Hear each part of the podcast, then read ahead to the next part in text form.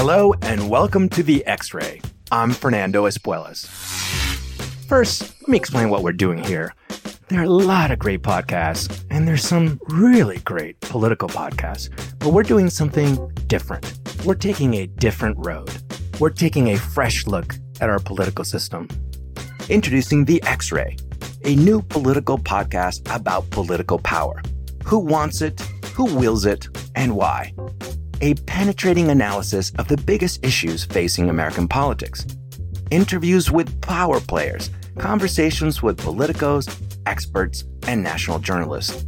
And a special segment called X Ray Vision, a fun exploration of the real person behind the political title. I'm your host, Fernando Espuelas, and I hope you'll join me every week on The X Ray. For more information, check out thexray.org and don't forget to subscribe on your favorite podcast platform. The X Ray is a project of Issue One. I'm Weston Wamp, and this is Swamp Stories, brought to you by Issue One.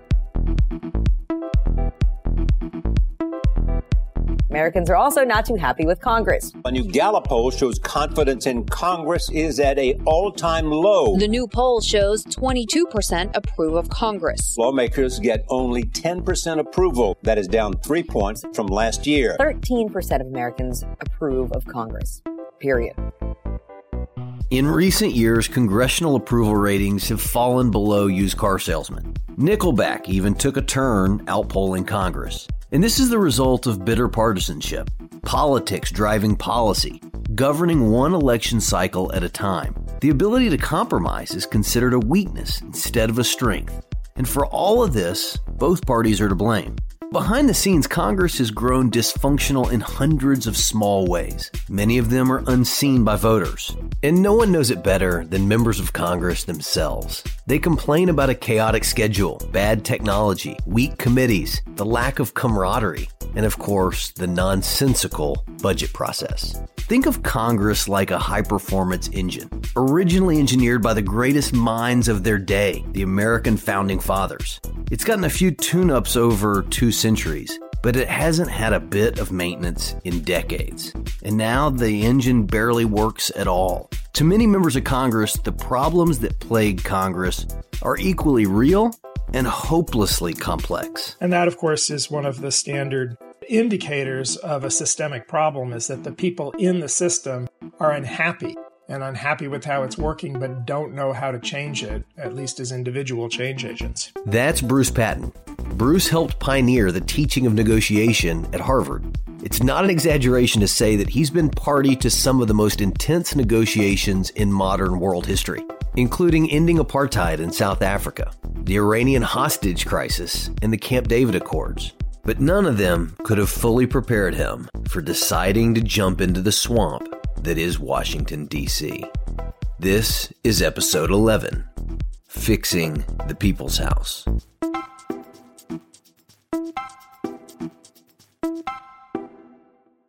Over the course of 10 episodes, we've exposed some of the swampiest aspects of Washington, and we've tried to show you the underbelly of Congress. But this episode is a little different because it's about a part of the swamp that's actually changing for the better. A truly positive development amid plenty of dysfunction.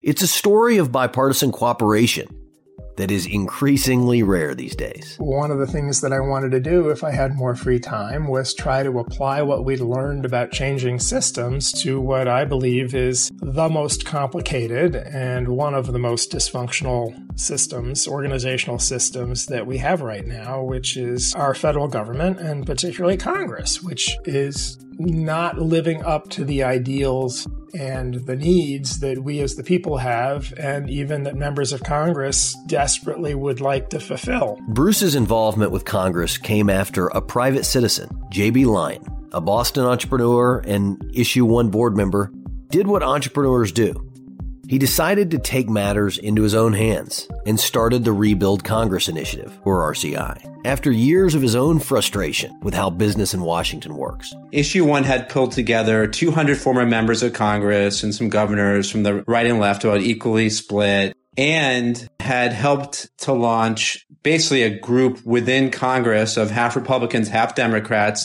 and they had about 30 or so members. And I thought all of that combined with where we were politically that Donald Trump had just been elected and part of his appeal was drain the swamp. And it just felt like to me we had the conditions right to do something big. I think dealing with the U.S. Congress and the congressional system is by far the most complicated organizational intervention imaginable. There are more parties involved by far than in a place, you know, in, like South Africa. And while there is a strong shared sense of dissatisfaction, if you compare it to South Africa or the Iranian hostage conflict, there's no strong, immediate sense of shared fear. In South Africa, all of the parties wanted to avoid a civil war. And they knew that was potentially on the horizon. Iran and the US wanted to avoid a full scale military conflict. They still do. Uh, that helps a lot.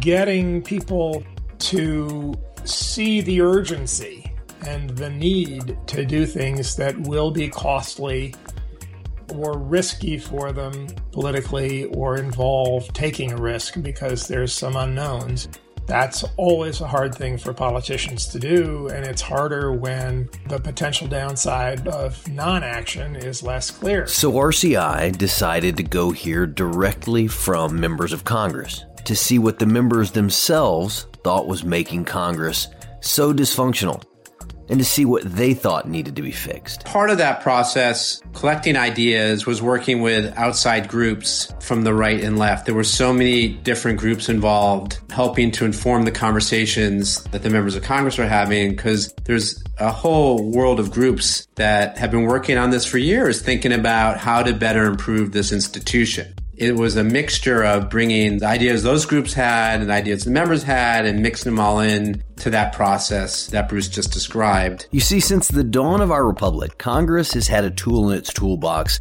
for challenges that don't easily fit into the work of a standing committee or one of the permanent committees in Congress. Betsy Hawkins was one of those who believed action was needed after seeing the decay of the first branch of government firsthand. I worked on the Hill for 25 years. In that time, I was chief of staff to four members. After leaving the Hill, Betsy led the governance portfolio at the Democracy Fund, where she was seeing different efforts pushing in pretty much the same direction. Congress has historically, every 20, 25 years, at least for the last century, established a select committee to look at how it operates and how it could operate better. After I left the Hill, and I was building the portfolio of Democracy Fund. I was also still in touch with a number of friends who were former chiefs, former staff directors, former members of Congress who were now on the outside. And the Congressional Institute had a group that got together from time to time and had actually made recommendations on ways that Congress could and should work better. And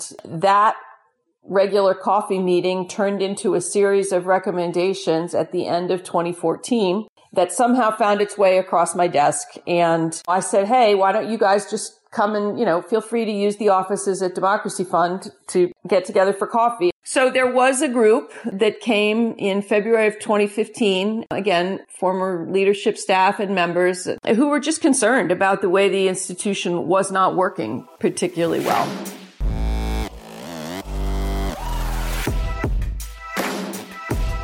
We'll be right back. If you like what you've heard in this podcast, then you need to read The Fulcrum it's the only news organization dedicated exclusively to covering the fight for democracy across the country, from gerrymandering and money in politics to voting rights, election security, and everything in between. Read their stories and sign up for their newsletter at fulcrum.us. All right, let's get back to it.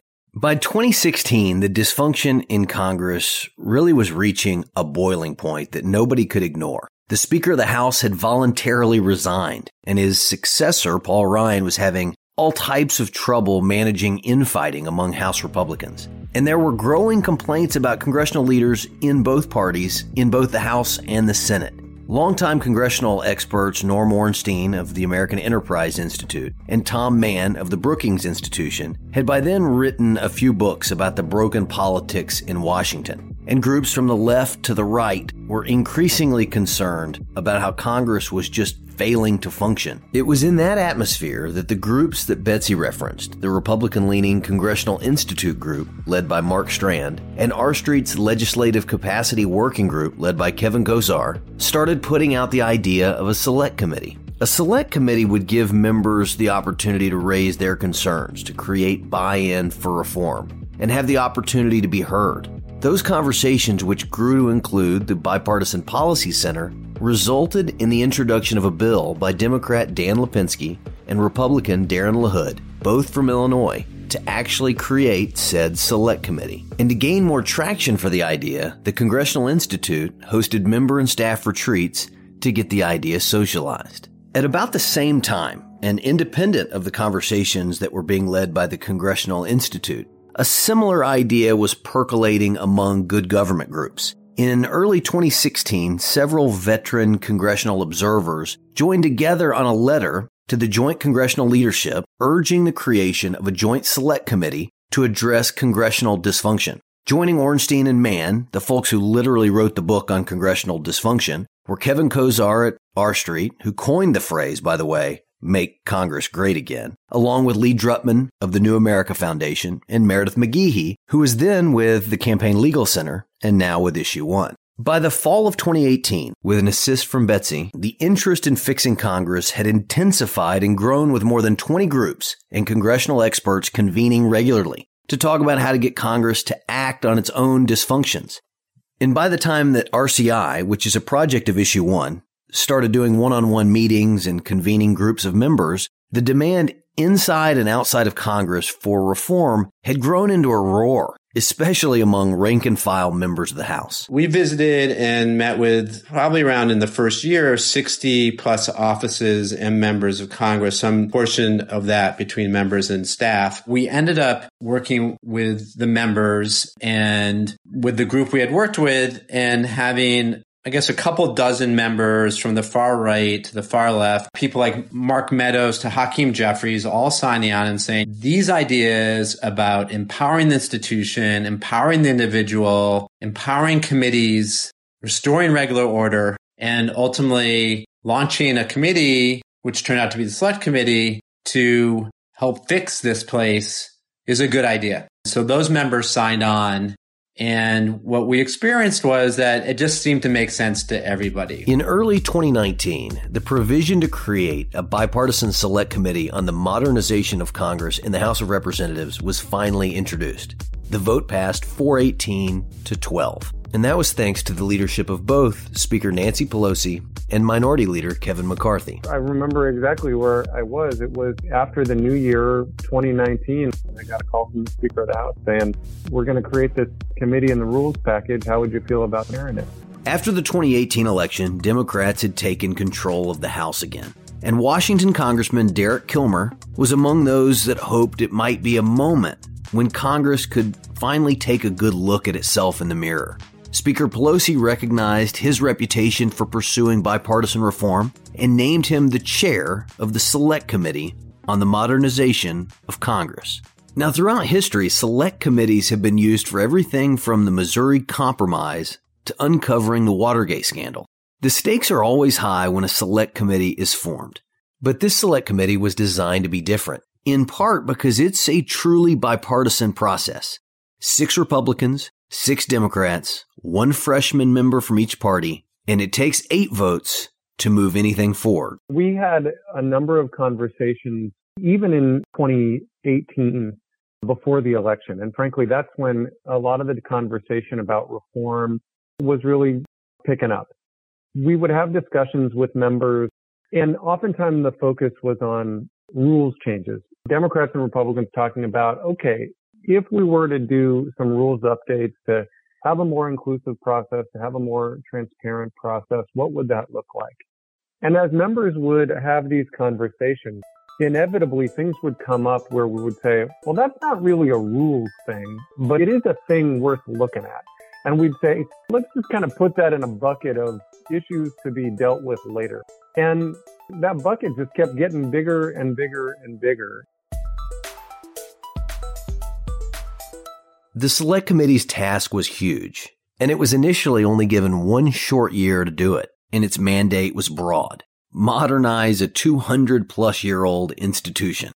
With a meager budget but a huge supporting cast, they began their work in 2019. The pile of issues to solve was huge. The technology Congress uses is antiquated. Its hiring practices are a total mess. And quietly, certainly behind closed doors, most members loathe how rare bipartisanship has become. And I give the vice chair of the committee, Tom Graves, a lot of credit.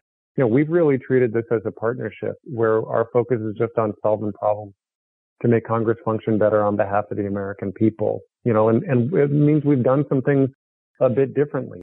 Usually when you have a committee, the committee gets its funding and the first thing that happens is you divide by two and Democrats get their half of the money and Republicans get their half of the money.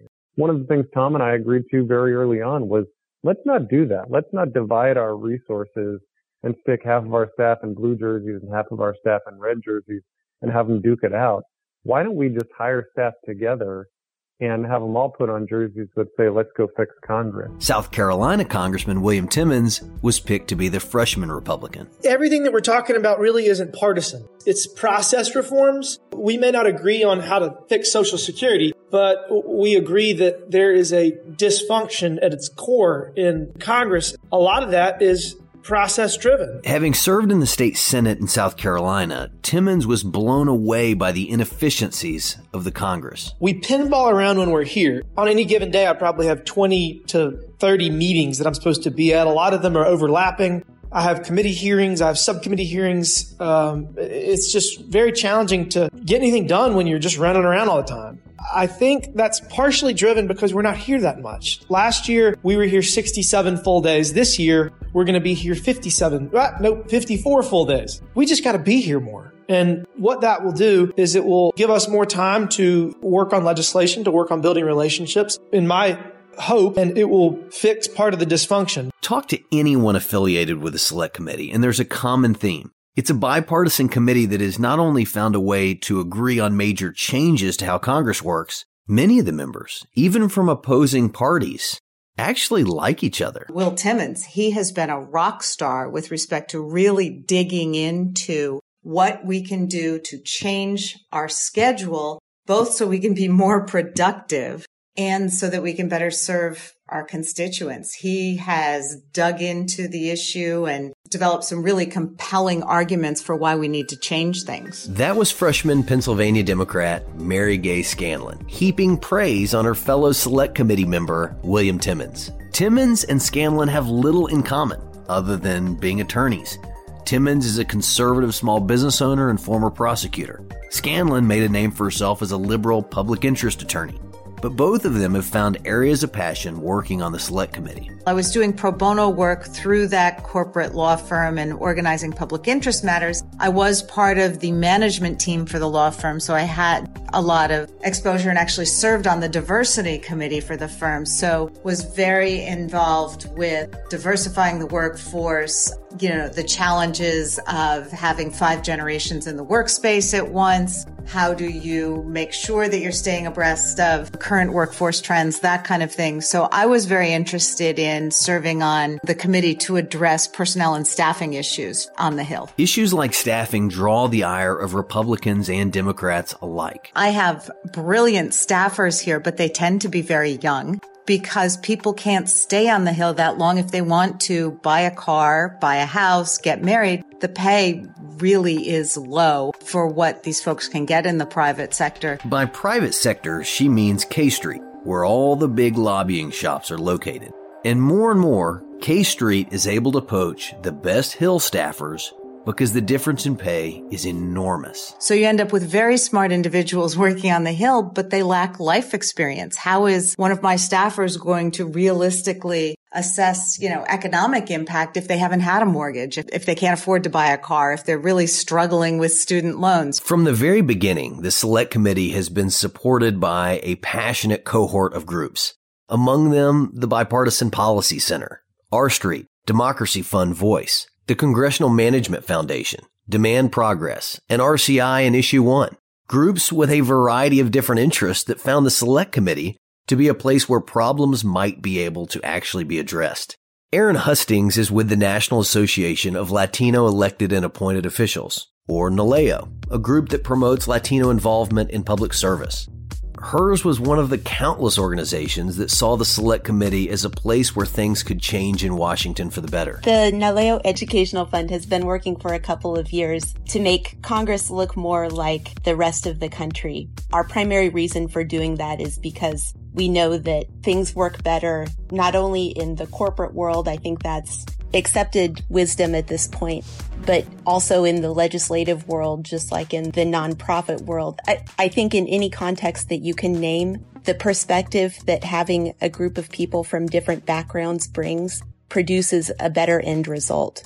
So the select committee came about at a time when we were already thinking critically about how Congress functions, how it performs its most basic work of putting together a, a workforce that carries out its mission. And it was gratifying that that resonated so quickly and easily with the Select Committee. The Select Committee on the Modernization of Congress was preceded by one that was set up by Speaker Paul Ryan to fix Congress's miserable budget process. Chairman Kilmer was the lead Democrat on that committee, but it failed to agree on recommendations. And you can tell that this committee is cautiously optimistic that it may be able to tackle the elephant in the room that others haven't. The American people are rightfully frustrated by the fact that in recent years you've seen government shutdowns and you saw sequestration and you see a lot of just unpredictability with regard to the budget and appropriations process.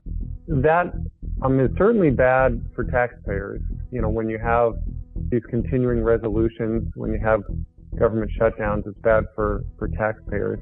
It's certainly bad for federal agencies, but you know, we've even seen it be bad for private industry as well.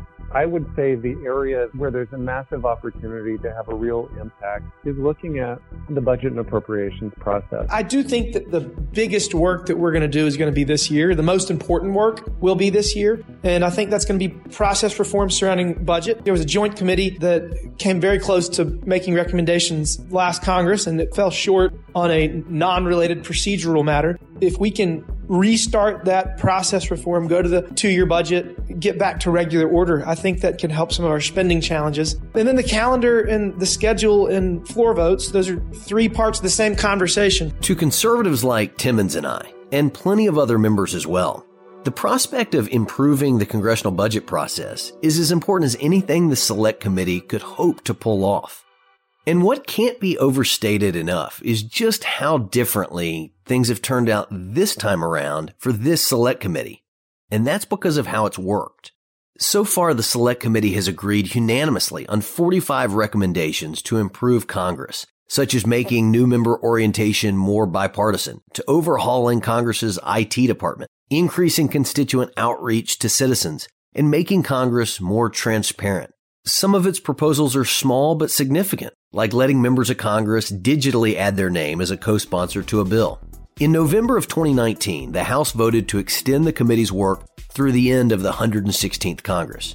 And in March of 2020, the House passed a resolution to adopt nearly 30 of their recommendations. But as you've heard, members of the committee are optimistic. They think they might find common ground to fix some of the swampiest aspects of the way Congress does business. There are going to be areas where Democrats and Republicans disagree, and there is there are consequences of elections, and, and inevitably majorities will try to advance their priorities. But I think where the American people get justifiably frustrated is when Congress can't even move forward on the things where you see Democrats and Republicans agree with each other. And I think there are some just practical, procedural, and operational changes that have been recommended by the Select Committee that could hopefully make some positive change in that regard. On the next episode, we're going to take a deep dive back into the swamp to take a look at how antiquated lobbying laws have created a shadow industry on Capitol Hill. And we're going to give you a look behind the scenes at how the sausage is made. In this case, how another duo of Republican and Democrat freshman congressmen have teamed up together to introduce legislation that could clean up lobbying as we know it. Thanks for listening to Swamp Stories, presented by Issue One, the country's leading political reform organization that unites Republicans, Democrats, and independents to fix our broken political system. Please subscribe to the podcast and share it with your friends. Even better, rate and review it on iTunes to help us reach more listeners. You can find out more at swampstories.org. I'm your host, Weston Wamp. A special thank you to executive producer Ethan Rome, producers Evan Ottenfeld and Sydney Richards, and editor Parker Tant from parkerpodcasting.com. Swamp Stories was recorded in Tennessee, edited in Texas, and can be found wherever you listen to podcasts.